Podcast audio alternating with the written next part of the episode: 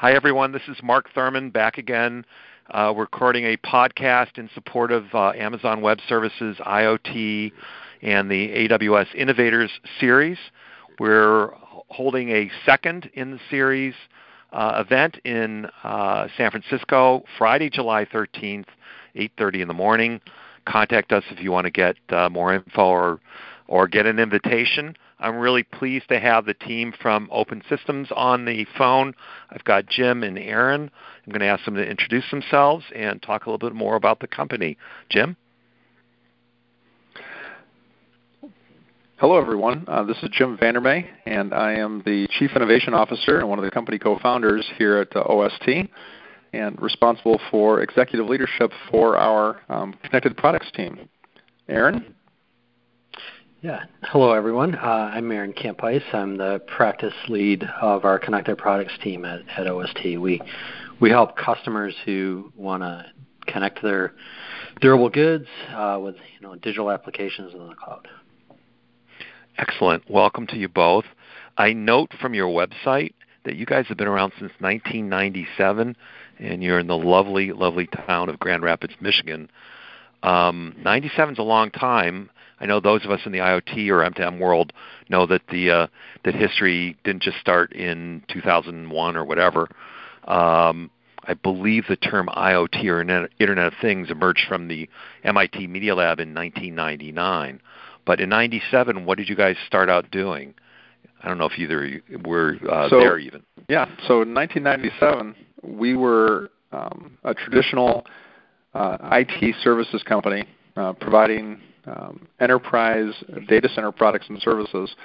And as we developed, in 2008 we acquired an application development competency, and then um, about eight years ago we we did our first global IoT project uh, that Aaron led, and then uh, two years ago we finalized the acquisition of a human-centered design firm, and then merged with them, and that became our Open Digital team, which has uh, been highly advantageous for us in the IoT space because we now have industrial designers, human-centered designers, um, and people who focus on building out the products and services, as well as um, the people who develop the mobile and platform tools that uh, IoT is dependent upon.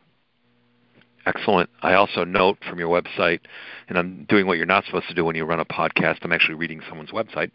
Uh, you guys had a Y2K business. I, I just I, I love that whole Y2K time period. Of, course, I'm showing my own vintage, but um, it, it's really great to see on a website. I haven't seen that in good 18 years. Um, I can't believe we still have that on the website, so I'm I'm a little embarrassed. Heads will roll. So. yeah, I love it. I love it. So um, let's get into it a little bit. Um, I, I often contend that the term IoT is kind of a Rorschach test so I guess I'd, I'd ask uh, you guys, uh, either Aaron or Jim, what does the term IoT or Internet of Things mean to you? Jim? Okay. So for us, the Internet of Things means fundamentally that we are creating um, a direct relationship with the thing or the user of the thing from which we can create new insights which then generate new value. So it's that direct communication to the device um, that is at the root of creating economic value from the Internet of Things. So the inference more, there is, is that the thing is connected, though, right? In some fashion. Yes. Okay. I think Aaron, you were going to get something in. Oh, yeah, yeah, absolutely. And, and you know, for us, it's about creating value and creating, you know, user experiences that really uh, are compelling to the user and want them to embrace the platform.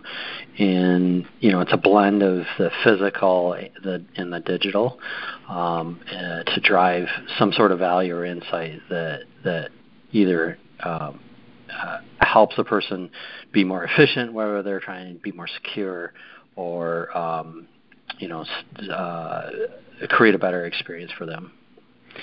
So I, we were talking before uh, we started recording that, you know, certainly my view is that uh, IoT is relatively complex. Uh, there's a lot of moving pieces. There's networks. There's devices. Obviously, there's you know uh, global offerings or localized offerings. Uh, you know, a whole bunch of things. So you you effectively act uh, as it seems to me like the uh, outsourced or the uh, experts that a big brand might bring in. Can you talk a little bit about what when a, a, a brand comes to OST? Uh, what what do you do for them, and what are the kinds of conversations you have, and what are the competencies and the teams that you have to build between your company and the client? You know, that's a that's a oh. great question. Uh, for for us, and really, it's we meet the customer where they're at. Um, we have a pretty strong point of view on the competencies it takes the things that customers need to be thinking about uh, uh, to create a successful product. Uh, and oftentimes our customers will have a combination of those, but not necessarily all of them, and we can fill those gaps. Uh, sometimes it's on the strategy side, sometimes uh, user experience uh, considerations, uh, uh, competency around building a, a, a cloud platform, that integrates. Maybe it's digital, whether it might be a mobile, web, or voice experience. Um, maybe it's running the platform, so doing DevOps and support for the platform going forward. Uh, we we help them understand what it's required to be successful, and then we'll come in and um, you know deliver some or all of those uh, services um, uh, so that they uh, can get to market successfully. Do you want to? I think that the the yeah. So the the traditional industrial company disciplines are around building products at scale, and they ha- have great product development teams. They're used to going through stage gate mechanisms. They're also um, have an, may have embedded systems development people, but they have never built a product that has a combination of a physical product interaction and a digital product interaction. And then when we add the additional interfaces of voice now, we call those fourth form interfaces where we have voice, web, mobile, and then the physical product interaction. And that's a fundamentally different set of competencies than simply building a physical product. And so creating this delightful user experience across all of the forms of the interfaces that we work with the product is something that our team does. And what's important is that you have to have that delightful user experience for the consumer to, to embrace the complexity and the cost and the security risks that they perceive for the connected product. And if you can if you can create that great experience, then they're going to engage in the platform over time and or the product over time, and then you're going to be able to drive the creation of data from which you can create new value back to the consumer as you create products and services based upon the data that's being generated from, from the global population of users that are using that product. But it begins with an absolutely amazing user experience which transcends the physical forms and the digital forms. So, how do you map the gaps that they have at their end, they being the, the target or the client from your end? uh, how do they how do you map the gaps? So you guys are bringing something they don't have. They obviously have uh, domain expertise in whatever the appliance or the thing is that they're bringing to market. Is that one of the first conversations? Is all right. Here's what we do. What do you guys do? It, that is one of the first conversations because what we find is, first of all, explain to us the, the value proposition for this product and your strategy that's associated with it so we can instantiate that in the the platform and the product development because um, we were working with a, a, a global appliance manufacturer and they have decided that their most important value they're going to achieve from this product is by creating a deeper relationship with their customer and understanding their customer world better. But in order to do that, they want to focus on that first five minutes of using the product um, from the unboxing experience to the device registration and so they're thinking very strategically now um, based upon that, and then everything is oriented around that. So, um, but then you need to, to look at the gaps in the organization. You have to look in the um, architecture knowledge, the DevOps knowledge that Aaron alluded to, and there's probably 10 different domain, dimensions of maturity that we've identified, and they run from just a simple awareness to being a data-driven enterprise and then being able to create products and services and systems around those things um, in order to realize the, the aspiration that they have as an organization. uh, that must lead to some uncomfortable conversations, especially with a customer or customers that you're trying to actually partner with. How, how do you guys handle that? like you guys can't do um, that, can you? it, you really have to oh, sharpen boy. your, your yeah your consultative uh, skills very much, right? It's and, and it, it, it's different with with every organization because they have their own culture and a way you right. uh, discuss uh, challenges and how you approach approach those challenges. So we have to be pretty pretty agile and on our toes uh, in terms of we have a fairly clear uh, uh, uh in our mind what they should do. Uh, it's working them through that process uh, so they they can understand, and then we can also hear their point of view and adjust our um, recommendations as, as consultants to fit kind of what their needs and their priorities are. And so it's a sometimes it's teaching, sometimes it's uh, listening. Um, it's uh, it's we we we really uh, we've uh, evolved a lot in that just being consultants rather than just technicians. So you don't use the phrase. And I think that degree of empathy. yeah, it, it requires a high degree of empathy, and and frankly, as a small company in Grand Rapids, Michigan, we're surrounded by companies that make things in the Midwest um, that are not digital natives, and so we've collaborated with um, some great um, people in the academic community that have um, brought a, a lot of very mature understanding of what the organizational uh, transformation that has to occur as you're embracing digital product development. And we found that that, that teaching mindset that Aaron alluded to is critical. Um, so non-judgmental teaching and a high degree of empathy to help them through the process. So, kind of along those lines, do you find yourselves doing workshops that are not specific to uh, a customer, but maybe to a vertical? That are more academic, that are more sort of thought leadership within Western Michigan, or you know, I know you have offices in Detroit and I read the website, uh, London and everywhere else. But do you find that is that sort of a method that you would use, or is it really one-on-one with the with the brand or the customer? No, we've done educational workshops um, uh, in in partnership with um, with our OEM partners as well as in, in partnership with our academic partners in Minneapolis just a few weeks ago. We, we conducted one with Rob Siegel from Stanford's Graduate School of Business on the systems thinking that's necessary for uh, digital transformation in large enterprises. And um, Rob just finished teaching that, that class this past semester at Stanford, and uh, he brought that knowledge to bear in partnership with OST to um, a community of companies in Minneapolis. Oh, that's great. We, I think I, we, I think it's super. You have to do that. Go on here. Yeah, yeah, for sure. Yeah, and the the other thing though that we find challenging in those public settings is, you know, these companies are considering or working through things that are on their product roadmap and their strategies. So understanding and having a public dialogue is uh, really important, especially if you can get peers in the room. But on the other hand, to to get in behind closed doors and actually have a deep conversation about the struggles, about what their plans and hopes and wishes are, it's it's hard to get super specific.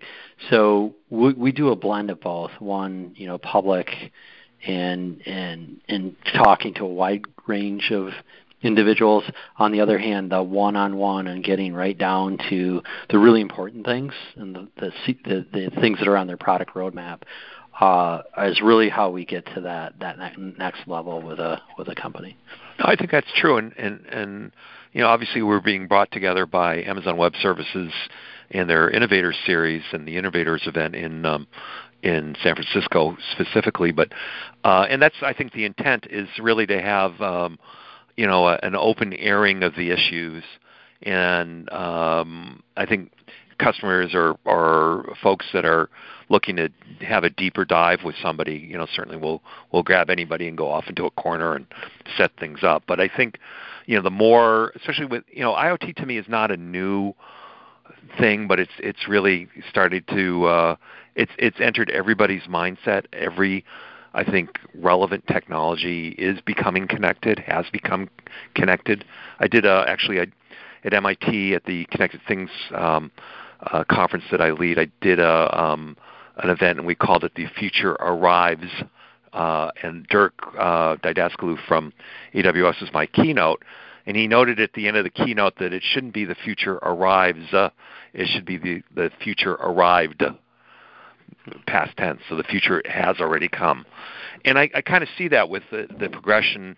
You know, the talk I'll be giving in, in, in San Francisco, and I gave a similar one in New York, is really around how the forecasts have accelerated. The forecasts were off on the in terms of the numbers of connected things.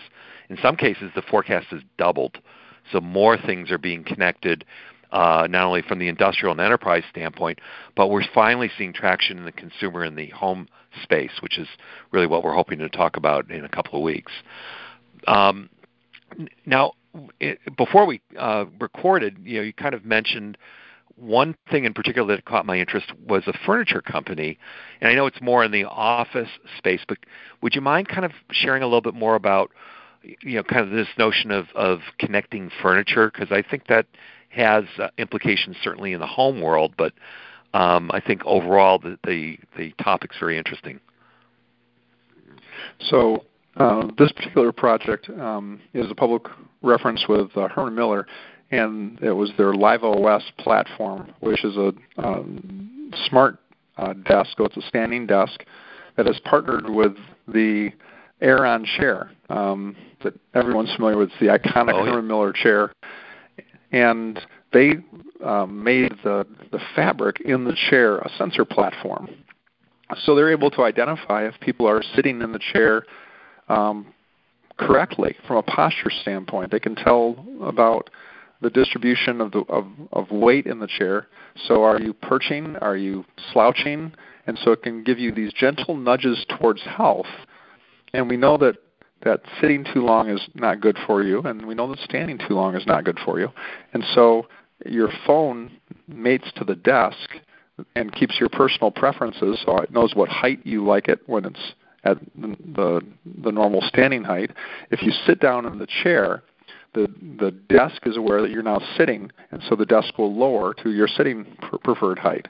So there's an interaction between the desk, a proximity sensor in the desk, the chair so if you walk away from the desk when you're standing up and aren't sitting down, it doesn't lower down. So it creates this really delightful interaction pattern between the desk and the chair and the person and the phone. And that could affect your interaction with your one working environment. But then in the larger office environment, it can keep track of where you are so that your coworkers can say, oh, Jim is working at this desk today. And then you can also start creating interesting metrics about utilization of the office environment? Are there places that people prefer to work? Are there places that people work because of who they're around? And so it's creating really remarkable insights into the human behavior in the workplace that is going to be able to create a more dynamic work environment, which they've called living office at Herman Miller. But it starts with the great interaction between the, the person and the desk so that they're engaged in using the digital platform. Is it predicated on the person always having their mobile phone with them? Is that how it's doing the proximity, or or is the uh, furniture networked to you know something you know in the cloud or a server in the office first? It, you know, um, there's part of the, the the experience degrades. I would that's how I would describe it. So your personalization in terms of who you are, what your preferences are, uh, where are you? That you know, in some ways you're the your phone has become the digital you, right? So you're checking into this desk, and it knows who okay. you are and what your preferences are. Um, there's other parts of the experience and the equipment that gracefully uh, degrade, if you would, to you can still interact with the furniture even though you're not checked in. Um, and the funny thing is that this whole uh, ecosystem, in some ways, is making your desk and your chair wearable. That's interesting. I mean, obviously there. Um, I could see some listeners going, "Gosh, there's some privacy issues there, especially with the GDPR rulings and bringing that to everybody's mindset." But I'm not sure if um, not sure if that's relevant in this setting. Well, it would be in the if it was a EU sale, I it, suppose. It is. Well, it is we, very very relevant. It is in the EU. Yeah, it is in the EU. And so, and also, um, okay. So so the, the there is personal information, but we we de-identify the personal information when it's presented to the facility team or the the building owner, but your interfa- information is highly personalized when you are interacting with your own workspace. So the degree of de-identification increases as you move from the um, person at the desk to the facility manager who's overseeing a fleet of desks versus the OEM who is seeing all of the interactions. So that was a very dis, um, uh, a very thoughtful decision because in order to make the interaction great for the user, you have to have highly personal information. Um, right. But you know, um, but they made decisions to not present certain uh, data sets that uh, they could have. And and again, you know, not to perseverate on how it connects. So I understand the the, the phone and the preference, and that's my my digital identity. Uh, if many people are using the say it's a conference room, um, are they aggregating all the information, all the data from individual phones because they've checked in, or is the conference room itself networked? Uh, and talking to the furniture as well, especially yes. from a utilization standpoint? Both, both. Okay. So the furniture itself are connected, and they actually are talking to each other. So the scenario that we've laid out there is there's gateways that, okay, uh, and then we're using Bluetooth mesh for the the equipment. They talk to each other, and then the phones are connected to the cloud directly, and they also can connect to to the durables. Um, so it's it's every yes. Can I reserve a seat then and say, "Hey, I want to sit here, but I want my favorite chair"? Not a serious question. that that's the kind of personalization that we're moving towards in uh, in the office environment. And then that's it. the type of in, in, insights that you know. Because think about these different personas. You have uh, you have office workers who want to, carry their profile with them and hotel around, and they want the convenience of the interaction of that equipment. Uh, you have um, sometimes health managers in the in their in their space that want to make sure that their employees who are aren't sanitary. They're not trying to. They're not creating health issues because of uh, repetitive uh, tasks at their desk. So they want to drive a healthy lifestyle. And then you have uh, property owners and asset owners who want to make sure that they're getting great utilization out of um, out of that equipment. And so those having all those different value propositions are absolutely required.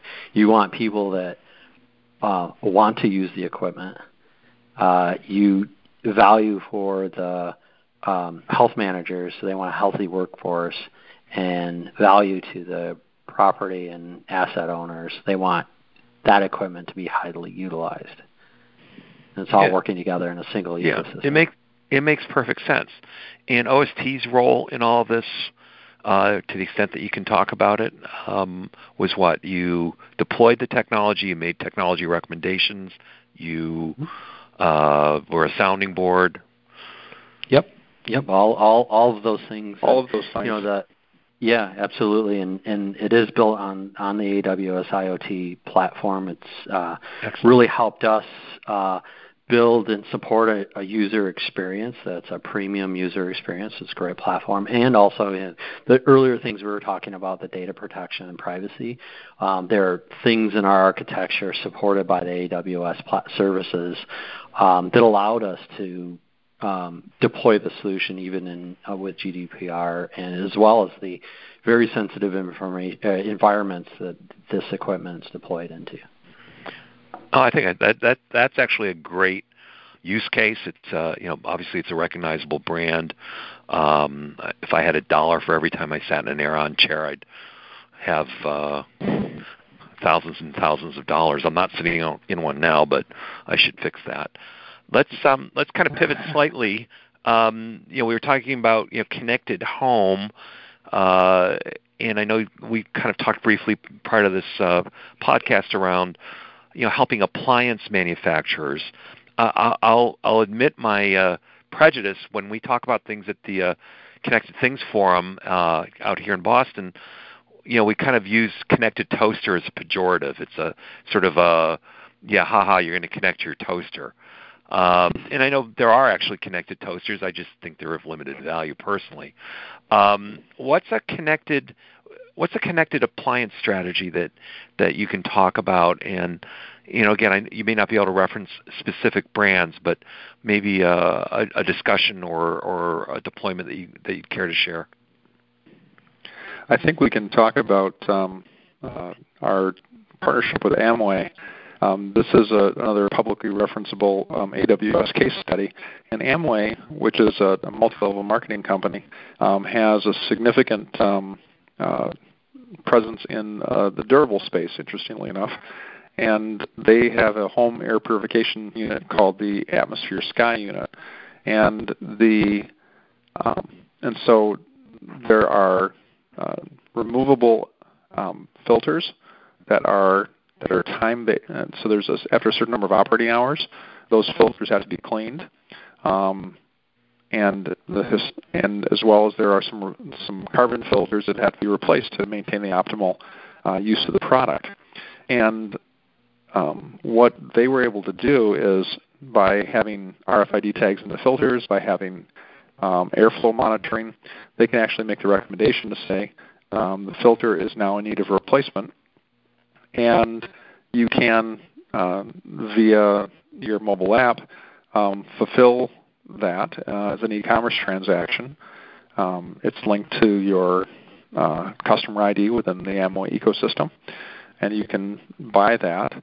And then, as you maintain the product correctly, and this is a really interesting value proposition for Amway, is they actually extend the customer warranty if you maintain the device correctly. Huh. So they will give you a longer warranty period if you're replacing the filters and you're maintaining the product. And because they can, because the, the system is it's a smart connected air filtration unit, they know, and you know that the device has been maintained correctly. So it provides value to the consumer. It provides for higher convenience in ma- maintaining the device, and it can provide a quantified benefit where it says this is what your air quality was like before using the filter, and here's what your air quality is like after the filter, use of the filter. And so it supports the claims of the product, and so the claims of the product are are uh, instantiated through the mo- through the device and the mobile app, and it uh, provides for a better consumer experience as well.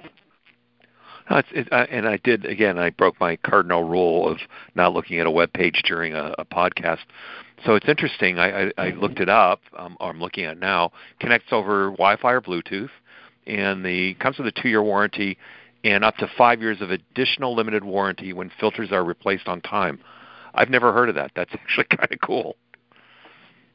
That is, and it required um, a services uh, innovation, and this, and this is an important part to think about with uh, creating a, uh, an IoT product, is that you as an organization that makes this thing may have to do a services innovation to take advantage of the of the digitally enabled product. And so you're innovating on your services front at the same time you're innovating on your product front in order to create the maximum value from the product. And I think that and, and Amway was very successfully able to do that to create um, an interesting new value proposition for for their uh, their their atmosphere unit. Oh, it's, it's it's very cool. I mean, it it's a relatively uh, expensive unit, I guess. Um, so to be yes. able to add value by you know encouraging people to properly maintain it is is actually a really cool thought. Make it last longer, etc.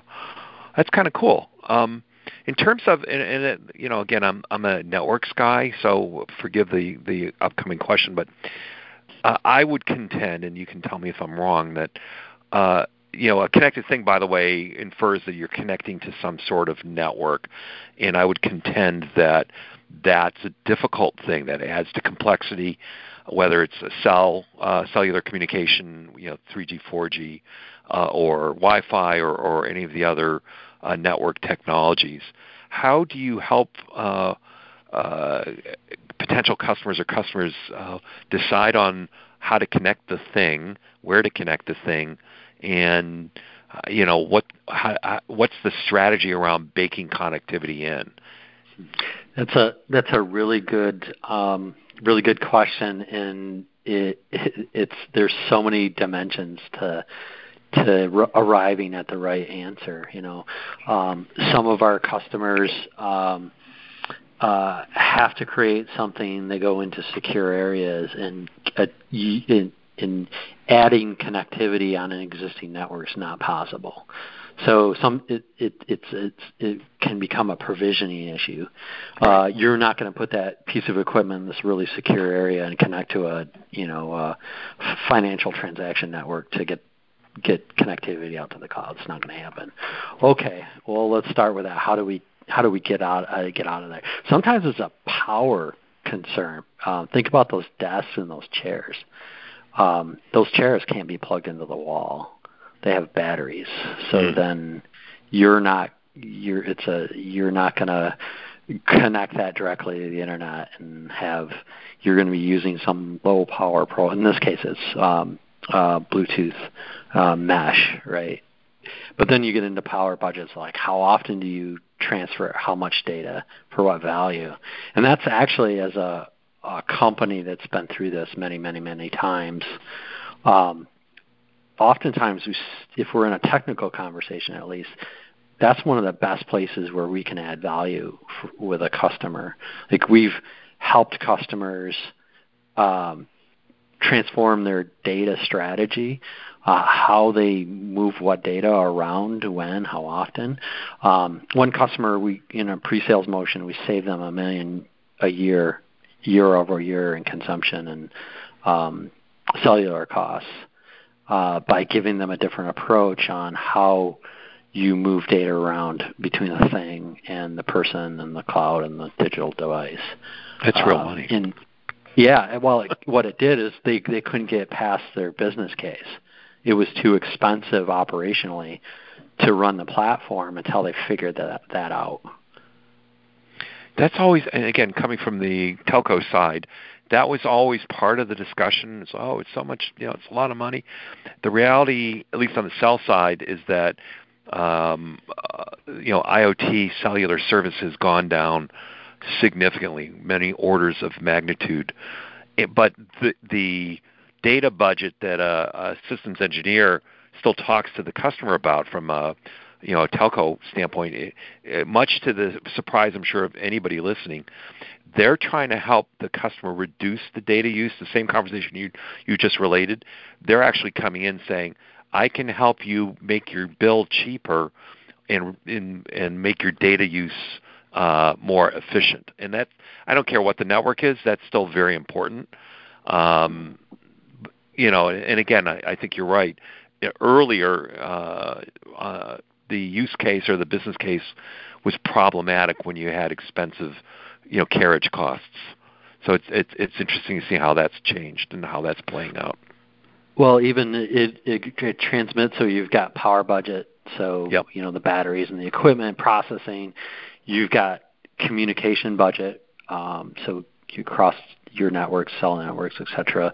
Uh, also, you know, a global connected products platform um, generally is based on top of a consumption-based architecture.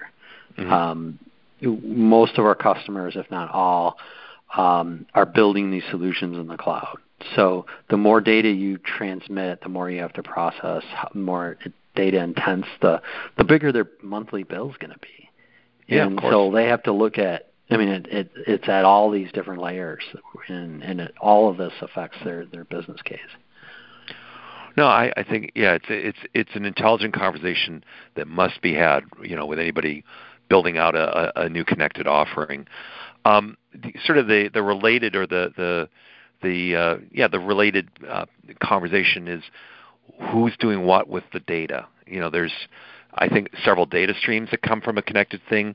It's the customer data or the you know the as we described with the uh, um, Herman Miller use case.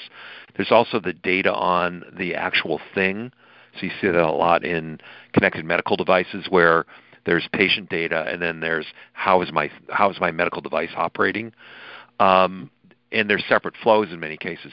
How do you deal with the sort of not only the the overall privacy but the uh, you know I get asked a lot about data monetization I'm assuming you guys don't monetize the data because you're acting as a uh, an extension to the brand. You know, you're a partner to Amway, you're a partner to uh, Herman Miller, uh, as examples. But uh, what happens around the data monetization and privacy conversations? Yeah, those I are those are definitely. a no. Go ahead, Aaron. Jim. Nope, you got it. Okay.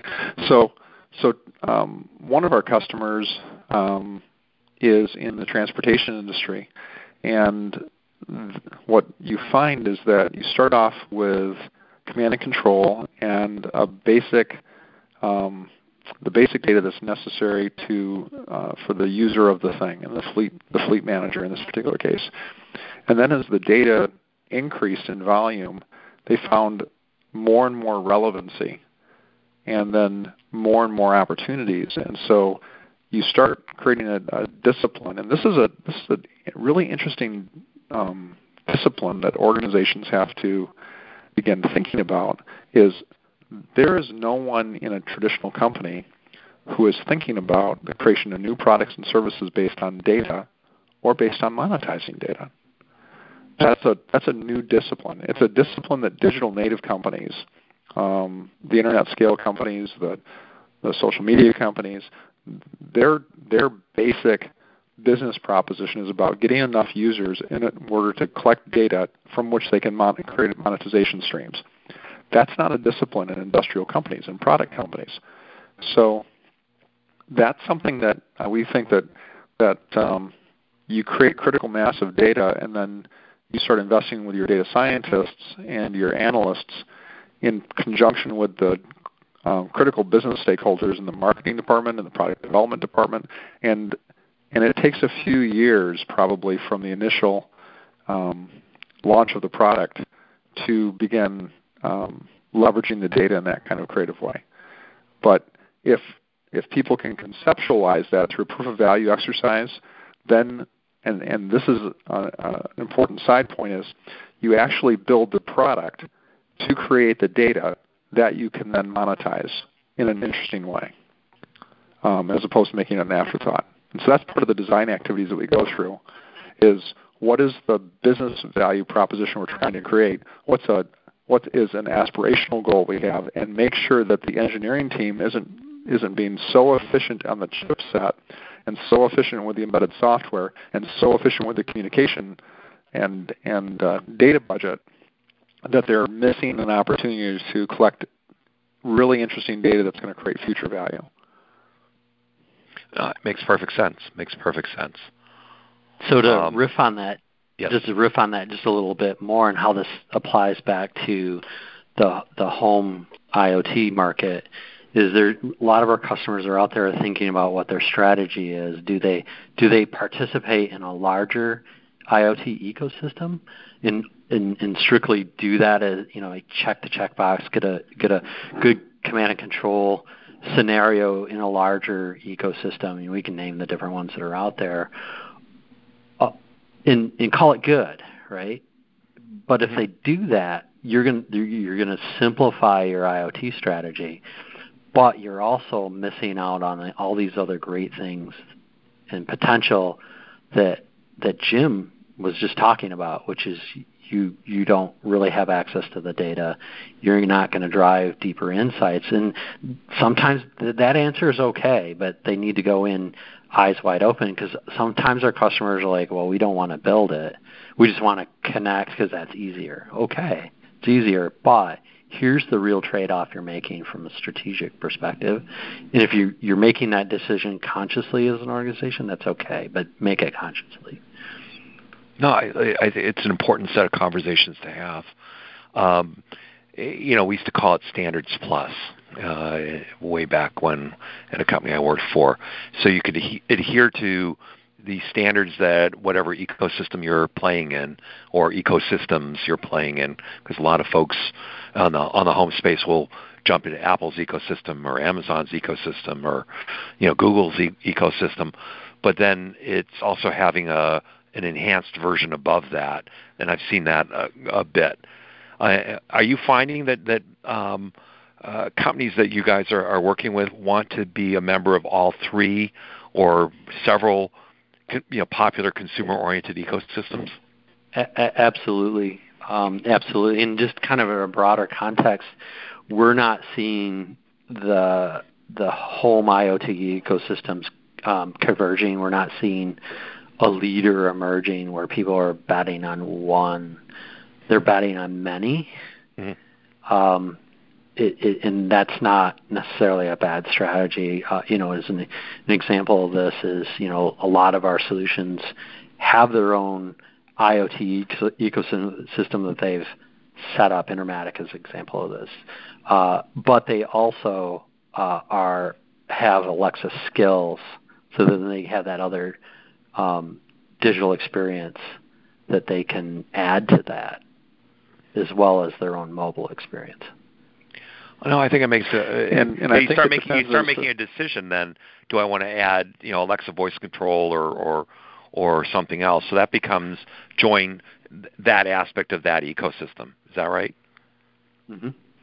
Okay, yes. Jim, you were going to say something. Too. And it's also the the um, the the transition and the maturity of the maturation of the market, um, moving from what I would call the hobbyist value, um, which where someone is um, is using if this then that, or they're they're right. they're the tinkerer market, and it's moving into the the value market.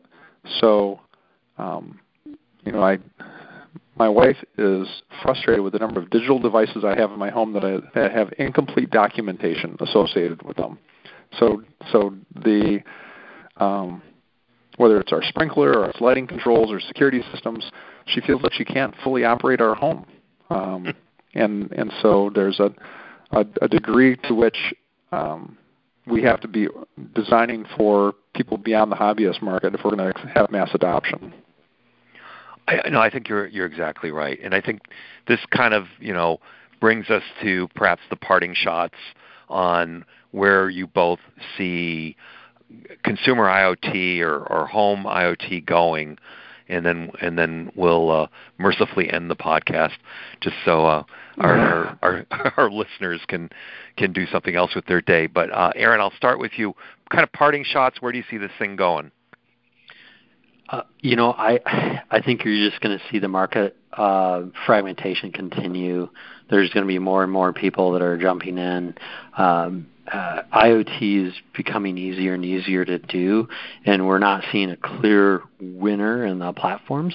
So, in some ways, it's good news for the consumers and good news for uh, the producers of these goods. There's a, the market's just getting wider, the expectations broadening uh, and, and people are going to be able to select the platforms and the products they want across the broad spectrum. And we're seeing a lot of integration happen because of that. You can you can get you know product A, it has its own experience, but it integrates with five other products very consistently. You're seeing leaders do that. Okay, Aaron, thanks. Jim, parting shot. I think, as I just alluded to, that we're going to be moving from the hobbyist market to a broader adoption. And the um, more sophisticated companies are going to be thinking about the the nuanced value propositions that they're creating through the digital experience of their products. So things like that extended warranty that we alluded to with Amway, um, or how do we create delightful interactions or how do we create additional senses of safety or security.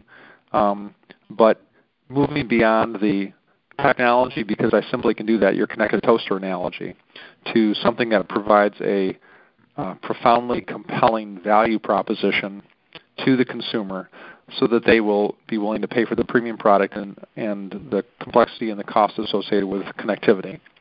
And, and I think that we're, we're just on the cusp of that right now.